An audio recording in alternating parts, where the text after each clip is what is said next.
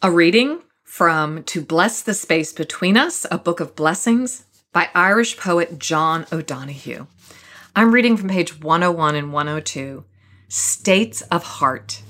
The human body is an amazing masterpiece. With the senses, we see, taste, and touch the world, drawing its mystery inside us. With the mind, we probe the eternal structures of things. With the face, we present ourselves to the world and recognize one another. But it is the heart that makes us human.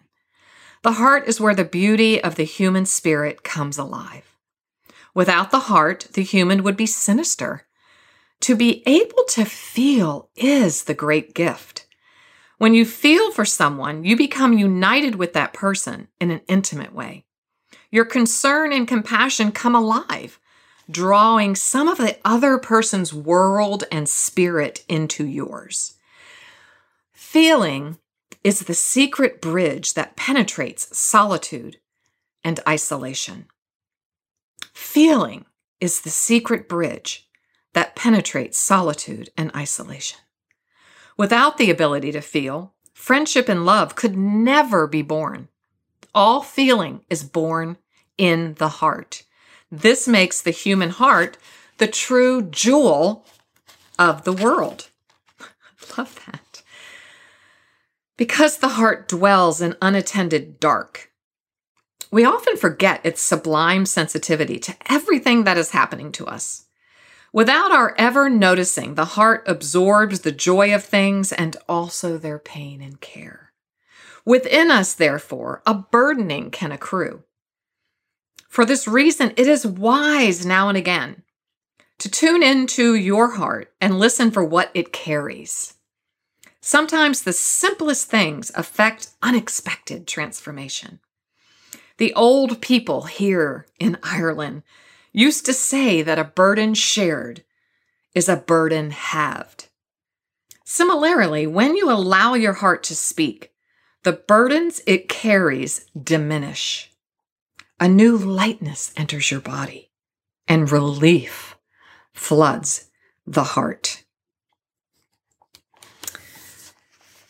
Dear heart lifters, I want you to really fine tune your hearing today because we're going to take to heart O'Donohue's words here when he says, It is wise now and again to tune into your heart and listen for what it carries.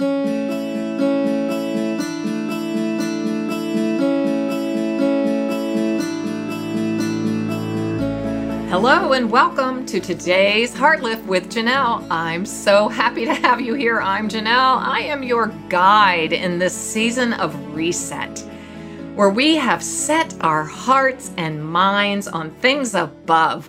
We are taking a time to exhale from the crazy pandemic before we re enter whatever this new normal is to each of us. It is something different to every person I talk to.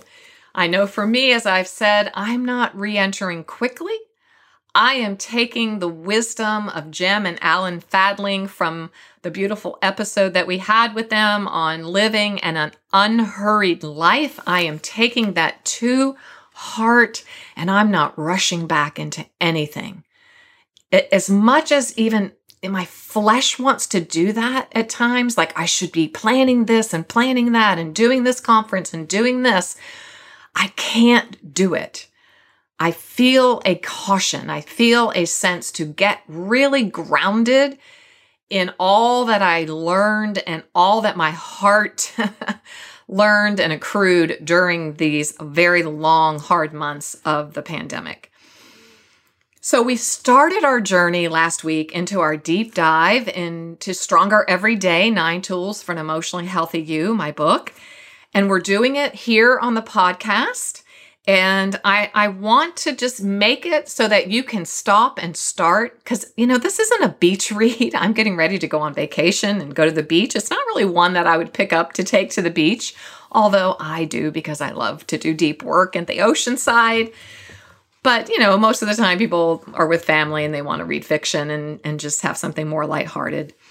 But I encouraged you last time we were together to really take this deep dive seriously and to fight for some quiet time and to, if at all possible, just read this book.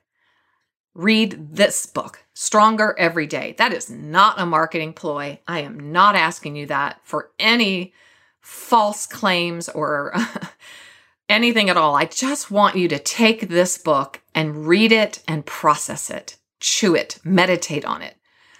Because I truly believe from the bottom of my heart, mind, and soul that it holds secrets to great meaning and purpose for your life when you possess these nine tools. And last week's tool, we started with step across the threshold into the pursuit of meaningfulness.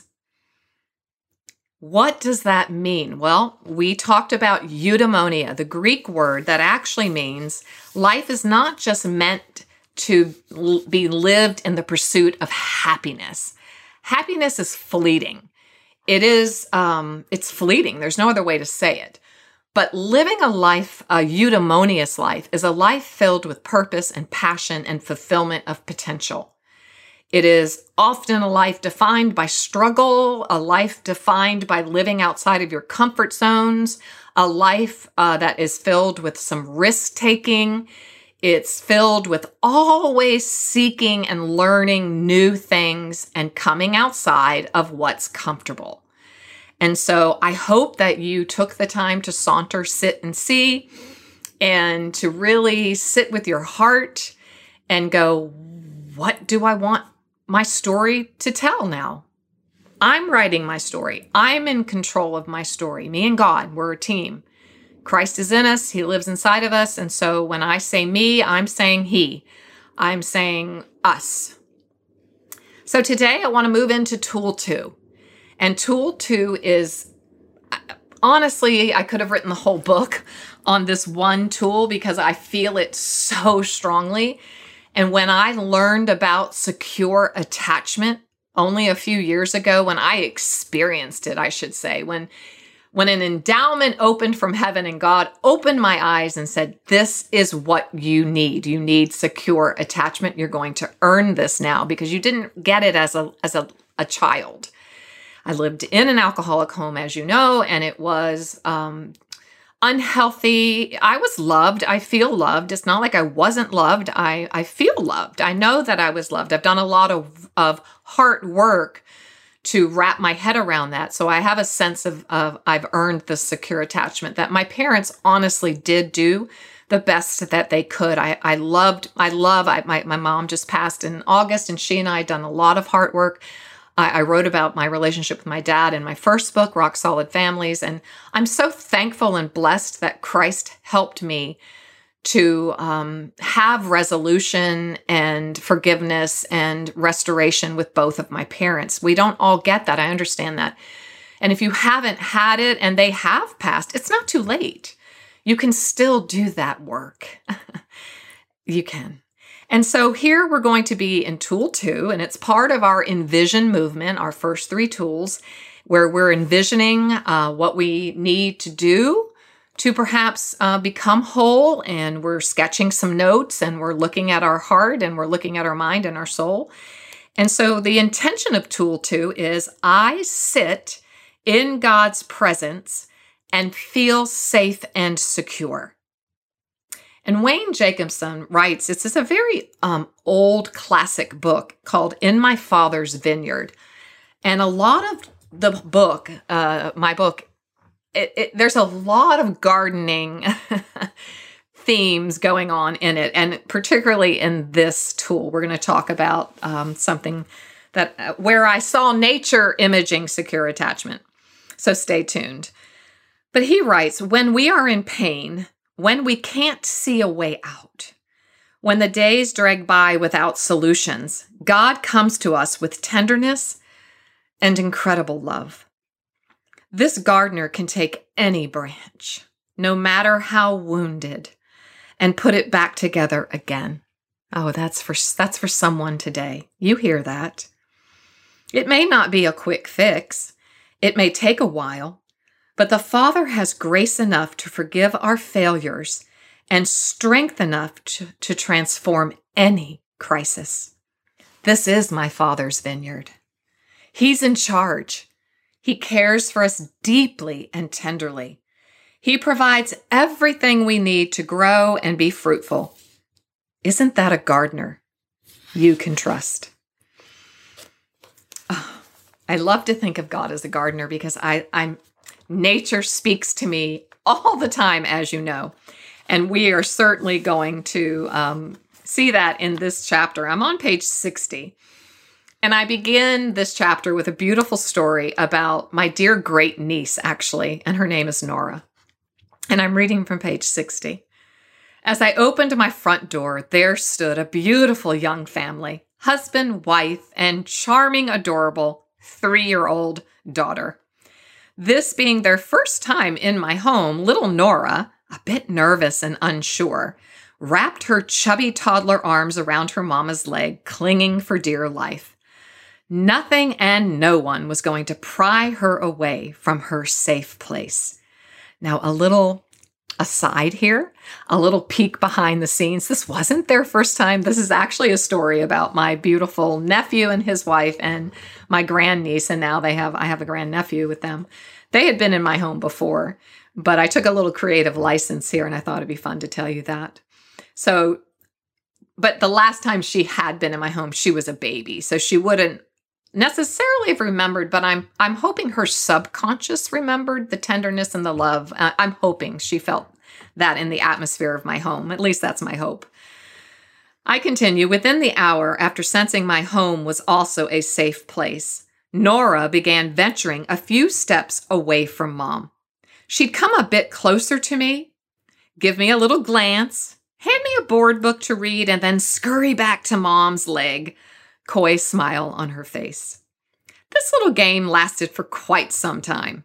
But by the end of the day, Nora nestled into my lap, relaxed and comfortable, allowing me to read a book to her. This phenomenon is what psychologists and counselors call secure attachment. If you have the book, I want you to circle that. I want you to highlight it. I want you to put a star by it. And I want you to put today's date by it. That's very important because this is a marker in your life history, especially if you do not possess secure attachment. And as we read in this chapter, um, licensed psychologist Hal Shorey writes about 55% of people emerge from childhood with secure attachment. So that means about 45 or 50, like it changes a little bit. I, I even heard the other day 65% of our population now does not possess secure attachment. So that may have changed since Hal Shorey did his research. But attachment styles are the building blocks of our personalities. Now, if and when this is a foreign word concept to you, like I don't know what she's talking about, I have done several episodes on secure attachment and attachment theory so you can go back and look through the index of the podcast and and maybe take a pause here and listen to it in a little bit of more um, central teaching on just attachment Attachment styles are like mental roadmaps that help us understand and predict how the environment and other people are likely to react to us in different situations. Through helping predict how people and the environment are likely to react, they also help us prepare mentally and emotionally to cope with whatever comes our way. And I pause here because that's really the essence. That's the teaching principle of today is that when we receive secure attachment in our youth, in our, well, not our youth, I'm sorry, in our childhood, in our infancy, when we know that we're safe and secure, we're seen, we're heard, we're cared for, we're fed, we're going to be, we're going to, we belong, uh, we're, we're seen. That's the biggest part, and we're safe. Then we, we relax. Our, our whole entire being relaxes. Our nervous system relaxes. That's important. So I just want you to note that right now. So I'm going to go back to reading on page 60. I began learning about attachment styles when my three children flew far from the nest, leaving me lost in the trauma of this normal parenting transition. From Virginia, one flew to the other side of the world. One flew to Kansas and the other to St. Louis, Missouri. As I blogged about this parenting milestone, men and women would comment, Wow, they must really be secure. I heard it over and over again. And every time I heard it, I got more agitated. and many added, Boy, you and Rob must have done a good job, Janelle, because they're so secure. Now, listen, I was, I just finished my master's in counseling. I just finished going through my board certification with advanced life coaching and professional coaching. And I was like, what are they talking about? I almost think it was one of those blinders that the Holy Spirit put on me for such a time so that I would be, I had, I was at the right place to hear and to begin studying and understanding. Like everything in my life was aligned and ready for me to to move into this understanding of secure attachment. It was such a transitional transformation in my work and life. I just said, why does everyone keep saying this? I'd ask myself, what on earth does being secure have to do with leaving home and going so far away? I don't get it. And why does that mean that we did a good job? So, midway through my own training, and I actually was um, in an attachment and trauma certification program, I just was beginning it. I was just beginning to research going into it, put it that way. I learned the answer. And that answer was because we learn these early attachment patterns in our infancy, and they, as a result, settle into our emotional systems. Parents help children organize and regulate these patterns, which become ingrained automatic neural processes. So I'm on page 62. This gets a bit deep, I know, but it's so powerful. And then these ingrained automatic neural processes settle into the emotional fabric of a child's soul. And now we know that they actually wire our brain. It, it creates these deep neural wirings in the cavity of our brain. And they don't change easily once they're ingrained.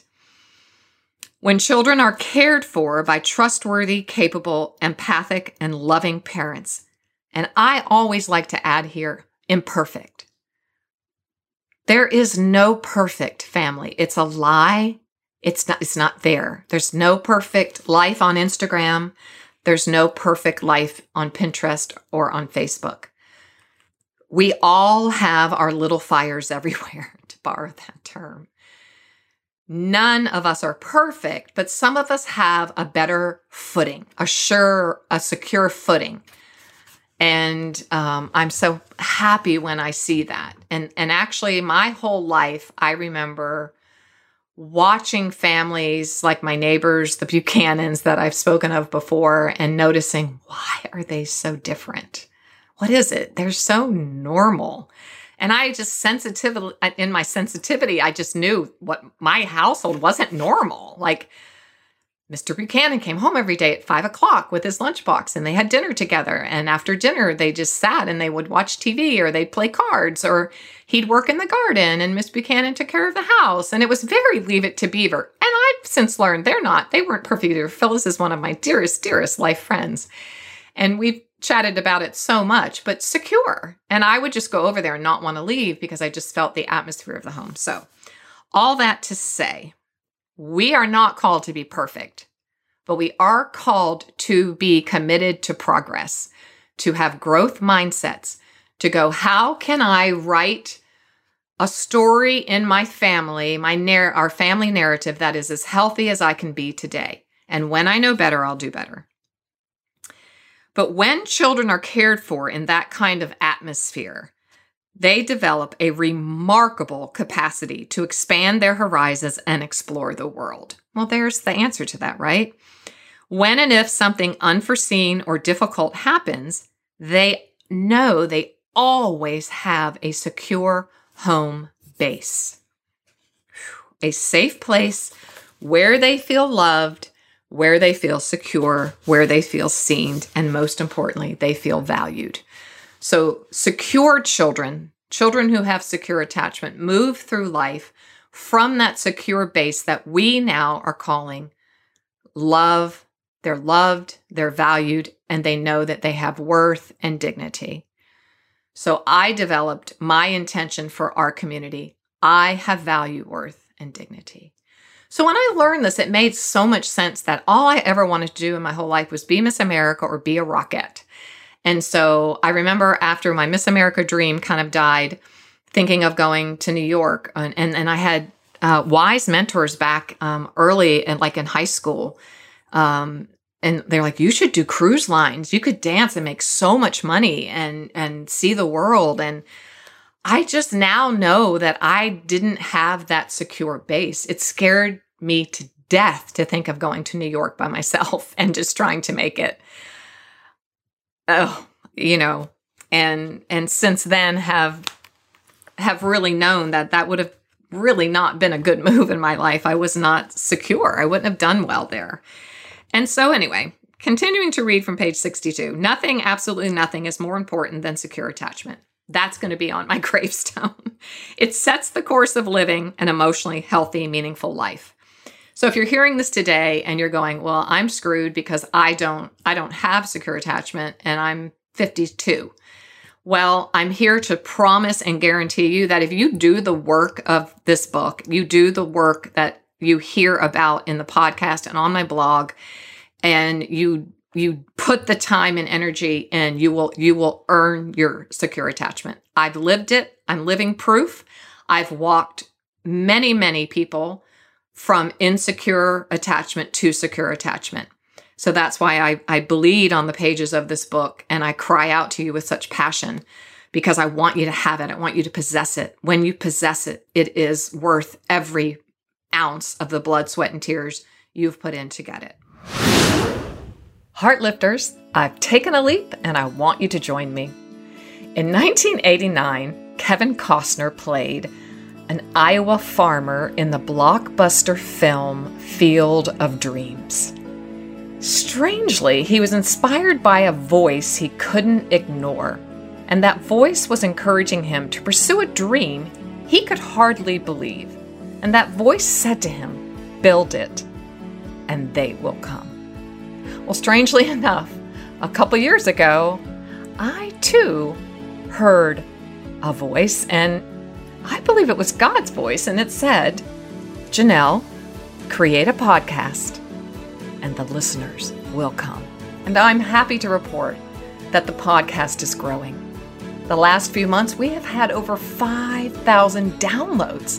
Heartlifters, that's a lot of people receiving hope and help and healing. I want to invite you today. Please come join me on this remarkable journey. I want to party with you. I want to journey together. Every month we'll meet, we'll have conversations, Q&As, we'll talk about themes and ideas and concepts and figure out ways that we can be more effective and help more people. So I'd love to have you come be a part of one of my circles of trust. There are three different tiers that you can join, and you can learn all about it over on janellerardon.com slash podcast. Everything you need to know is right there.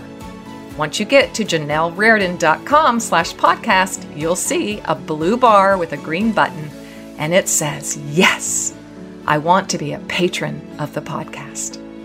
Just click on that, and we are on this journey together. So, I write about when nature parallels life. When I need a life lesson, I typically turn to God's creative work in nature. I've done it since I was a very young girl. I always feel closer when I'm surrounded by mountains, walking on the beach, riding my red Huffy, or caring for the plants in my yard. I often beat myself up for that, but I don't, I really don't anymore. But when I wrote the book, I still was. Until I read a book by Gary Thomas called Sacred Pathways Discover Your Soul's Path to God.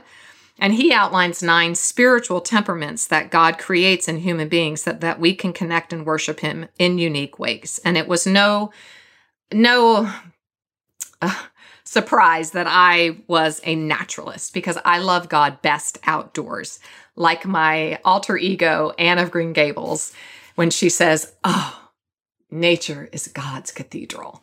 I'm like, I got you, girl. I'm there. So, when I was writing this book, and I'm on page 63 if you're following along, I was writing it sitting on my back porch, like I'm doing now, actually, because it's summer here, nestled comfortably under our cobalt blue patio umbrella. Now it's bright red, writing each and every word bathed in late afternoon sunshine.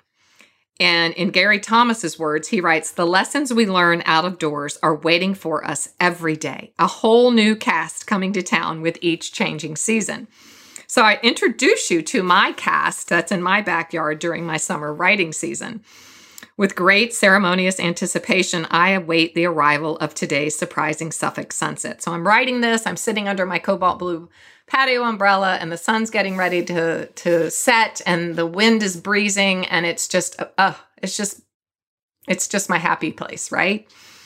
As I listen to the varied, harmonious songs of my backyard birds goldfinches, robins, doves, cardinals, bluebirds, and red winged blackbirds warm summer breezes blow across my rectangular glass topped patio table.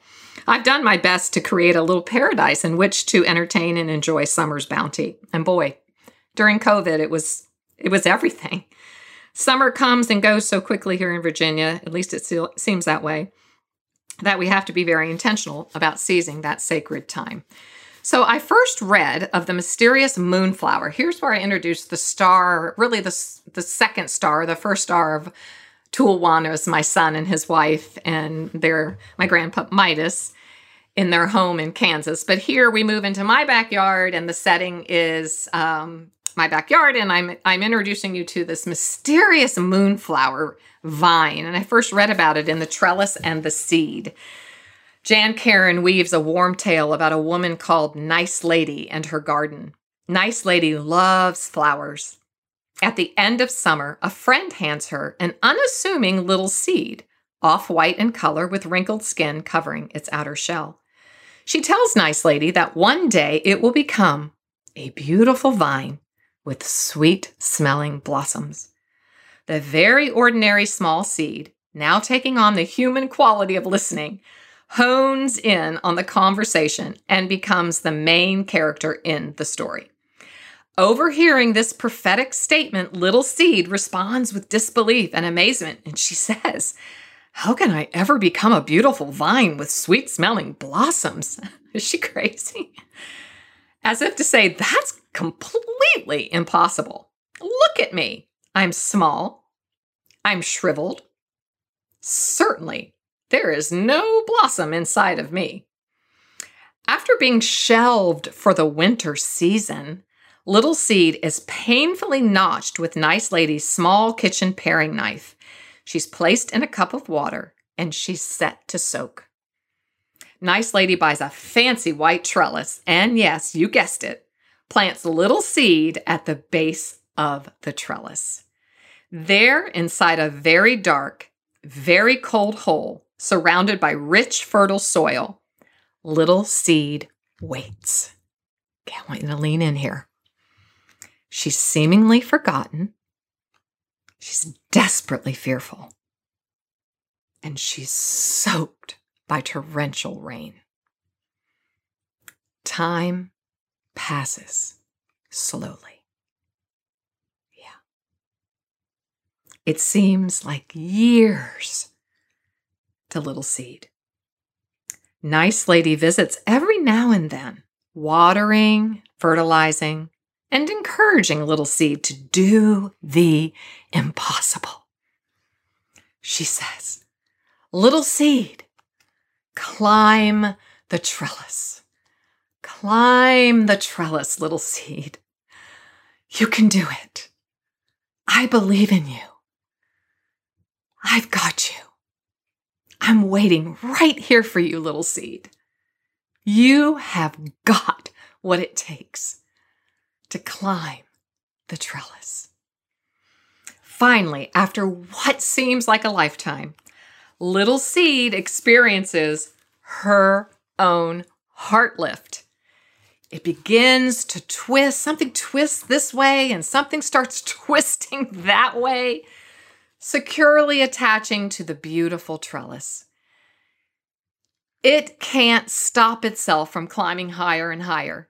Soon, it forgets all about its discomforts. Little seed becomes little vine. All the darkness, all the cold, all the freezing rain, it's gone. Oh, you know, little vine is scared at first, of course, because everything is so new and so different. little seed, little vine, they're not used to this kind of freedom. Much to its surprise, little seed, yep, yep, little seed soon becomes this remarkable verdant, flourishing vine. Now it's not little vine anymore, it is big vine. After a few days, though, it notices something very peculiar. Every single flower around it is blooming, but it remains blooming until well, I have to leave you hanging on the vine, and that's a pun intended. But I must. If you want to know what happens to the moonflower vine, you're going to have to pick up a copy of Jan Karon's book, um, The Trellis and the Seed. And I may just give a, have a giveaway here. We'll see to find out for yourself. But the spoiler spoiler alert here is it's a very happy ending. So I tried for years and years to plant and grow the annual moonflower in my backyard, but I, I met with failure for several years. And I couldn't figure out what I was doing wrong until my husband and I spent a day at a beautiful place in Richmond, Virginia, about an hour and a half away called Maymont Estate. And I stumbled into master gardeners Keith and Melanie, and they just happened to have moonflower vines for sale. Moonflowers, I shouted. Rob, they have moonflower vines. I've tried to grow these for years, I shared. They just don't make it. What am I doing wrong? Keith, what am I doing wrong, Melanie? I'm I I was a little hot mess. I, they were probably like, this lady is really crazy. Oh, moonflower vines are tricky, Keith said. They rot easily. You have to notch them and soak them in water for a bit. I guess I maybe just forgot the notching part when I was trying or I actually maybe soaked them too much. And he just said they're very, very difficult um, to grow from seed and they're at high risk for rotting in the ground. And he said, so that's why we start them for you in the ideal conditions in our greenhouses. And you know that's what they had there they had that they were already vining they were already there was no little seed the little seed was now vining into little vine so you know i was a, a very many steps ahead here he said you're going to have a much better chance at them growing this way. One thing's for sure they're born to cling and they're born to bloom.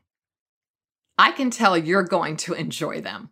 Well, I bought several and off I went. I couldn't wait to get my little vines home. I was more hopeful than ever thanks to the wisdom and expertise of Keith and Melanie. And a few days later, I stood in my backyard and, like nice lady, I looked around for the perfect spot for each moonflower vine. Upon assessing our backyard, I chose a quiet little spot by the iron fence on the back of our property. I dug a hole, added some fertilizer, potting soil, and lovingly planted Little Vine and watered it for safekeeping. I was so filled with hope. I spoke a gardening prayer and I smiled. Grow, Little Vine, grow. I can't wait to see you blossom. You were born to cling and born to bloom. Now go and do what you've been born to do.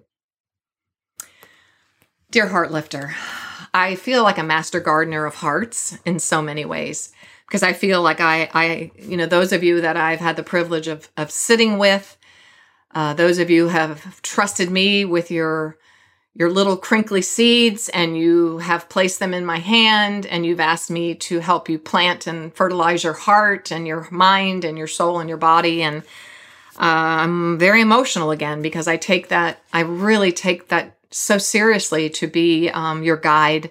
And those who are just joining and meeting me for the first time, I'm so happy to be your guide here and just to talk to you from my heart. Uh, this may not be the most polished of podcasts at this point because it's we're we're just talking from our hearts over this season of reset so that we can grow together and we can learn the power of a good cling. And so I talk about secure attachment and, and the way that I define it has everything to do with what I just talked about with the moonflower vine and vines in general that we're born to cling.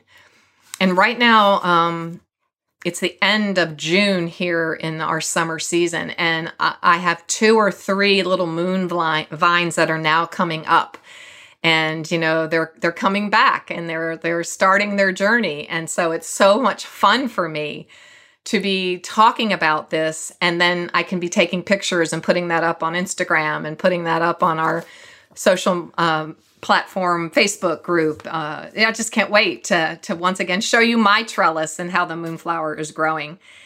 But I want you to know that it is your God breathed inheritance to possess the good cling. God created you and gave you an innate sense to possess secure attachment. It is our birthright. It really is. And maybe you don't have any idea what that even means or feels like right now. Early in my walk of faith, imagining God as a father or, or, or a beautiful gardener who was caring for me tenderly was painfully difficult. I didn't have a strong, dependable father. The bottle won out most days with him. He seemed weak and worn to me. His addiction lured him away from being present as a parent. He was a good man. I had restoration. I told you that. He just was a, a man with a great big problem with alcohol. But I'm grateful that um, I was able to understand how to grow and possess this secure attachment. So I want you to read through this chapter, uh, this tool too, with great care, with a highlighter in hand with a pen or pencil in hand. This is where you're going to pick up that pen we've talked about in the introduction. And you're going to begin writing down what does it mean for me to have secure attachment? I want to know what it means. And I compare it, I, I, I compare attachment style uh, to the beautiful story in Matthew 7, verses 24 25, 26, 27. And you'll find that on pages 68 and 69. And I want you to spend some time there and also go to janellrardin.com slash resources or slash stronger every day. And you will find um, a, an attachment quiz there that you can take so that you can see where you land. Do I have secure attachment? Do I have insecure? attachment. And then under insecure attachment, there is anxious avoidant, there's anxious ambivalent, and then there's disordered or disorganized attachment. And so you're going to read through Matthew 7 24 through 27. Matthew 7, I hope I said that right, 24 through 27. And it's where uh, Jesus tells the story about the wise man builds his house on the rock and the foolish man builds his house on the sand. And I liken building your house on the rock to secure attachment. It means that the good bones of your, your house, the good emotional bones of your house, are solid, safe, and built on a secure foundation. And so, in that case, if you come out that way, you're just going to get stronger reading this book.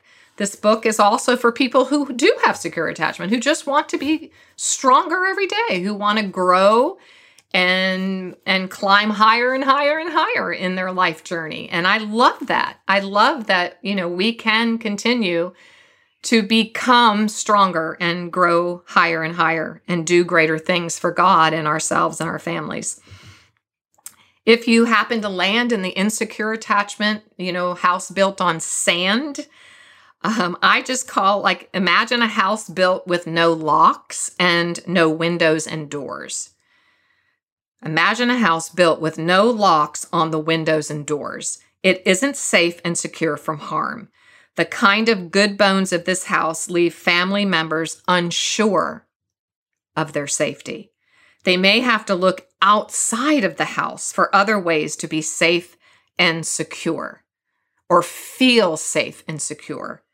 And so that brings you into an insecure attachment. You don't have that solid, secure, secure base from which to move through life. So you might find yourself when you have insecure attachment kind of um, guessing, like, who am I? I don't even really know who I am. And so for me, I share my story. You know that I, I share my story a lot. That on, I found a lot of my uh, attachment, uh, disordered attachment on the stage. You know, I received a lot of my sense of self from being a performer and getting accolades and getting approval and getting applause.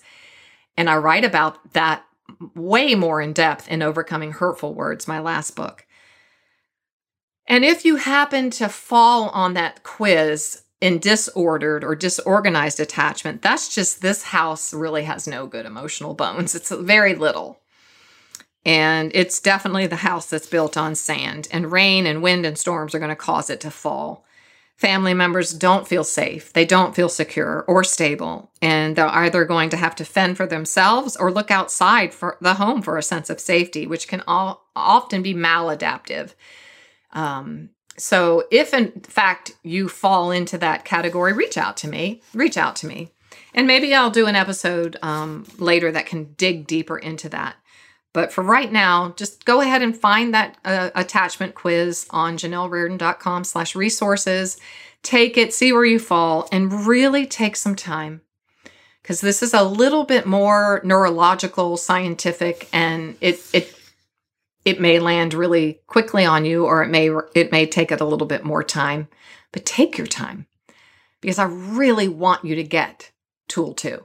It's very important. So, as you're reading through, I give you lots and lots of examples on how to cling and what that looks like. And so, in your uh, strength training for the soul, the homework portion of this tool, you're going to be understanding and learning what it means to have a good cling. And I give you an acronym, an acrostic cling. Consider secure attachment look at nature's reflection of the power of a good cling, identify where and what makes you feel alive and fully awake, name the negative influences, the negative feedback loops, and the naysayers in your life, and how that might be affecting your faith, your faith capacity to cling to God in a healthy way. Look at all the negative influences in your life, okay?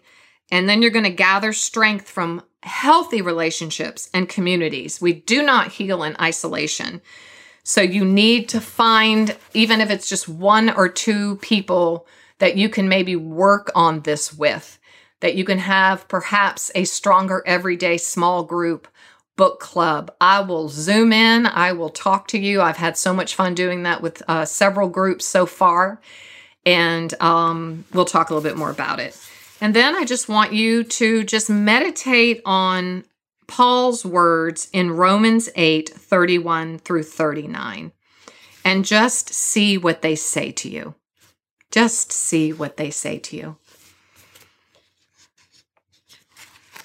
And that is tool two secure attachment. So I'm just going to close with uh, more of John O'Donohue's beautiful words in State of the Heart into Bless the Space Between Us, Book of Blessings. The shape of the human heart is very distinctive. It is an instantly recognizable image. It is an interesting shape. Neither a circle nor a triangle, it somehow manages to blend both contours. Viewed through the metaphor of the triangle, the heart is a space where the self and its otherness unite to configure the individual presence of the person. This threefold structure is also the structure at work in friendship and love. You, the friend, and the triangle is completed in the third force, which is the spirit of friendship. This is more than the sum of the two dimensions. It is a force that has its own independence and a different tone of spirit. Therefore, outer and inner friendship have a triadic structure. In Christian belief, God is not a lonely divine object. Rather, God is where self and other, The one and the many come together. God is three persons in a kinetic flow of originating, enduring, and completing love. The Father generates the Son, and both together create the Spirit, who is the third force where their knowing, narrative, and memory unite. Gosh, I have to read that again. I've never heard it described in such a beautiful way, the Trinity. O'Donohue says the Father generates the Son, and both together create the Spirit, who is the third force where their knowing, narrative, and memory unite. Hmm. Dear Heartlifter, he writes, the state of one's heart inevitably shapes one's life. The state of one's heart inevitably shapes one's life. It is ultimately the, ultimately the place where everything is decided. As we close, lean in here. Please hear me. Your heart matters. Your heart matters so much. I need your heart. You need to reconnect to your essence to the heartbeat that first beat in your mother's womb. Stay on this journey. Stick with me. He writes A courageous heart will go forth and engage with life despite confusion and fear. A fearful heart will be hesitant and will tend to hold back. A heavy heart will make for a gloomy, unlived life. A compassionate heart need never carry the burden of judgment. A forgiving heart knows the art of liberation. A loving heart awakens the spirit of possibility and engagement with others. The power of the heart's attitude is expressed beautifully in the New Testament. Where your treasure is, there is your heart also.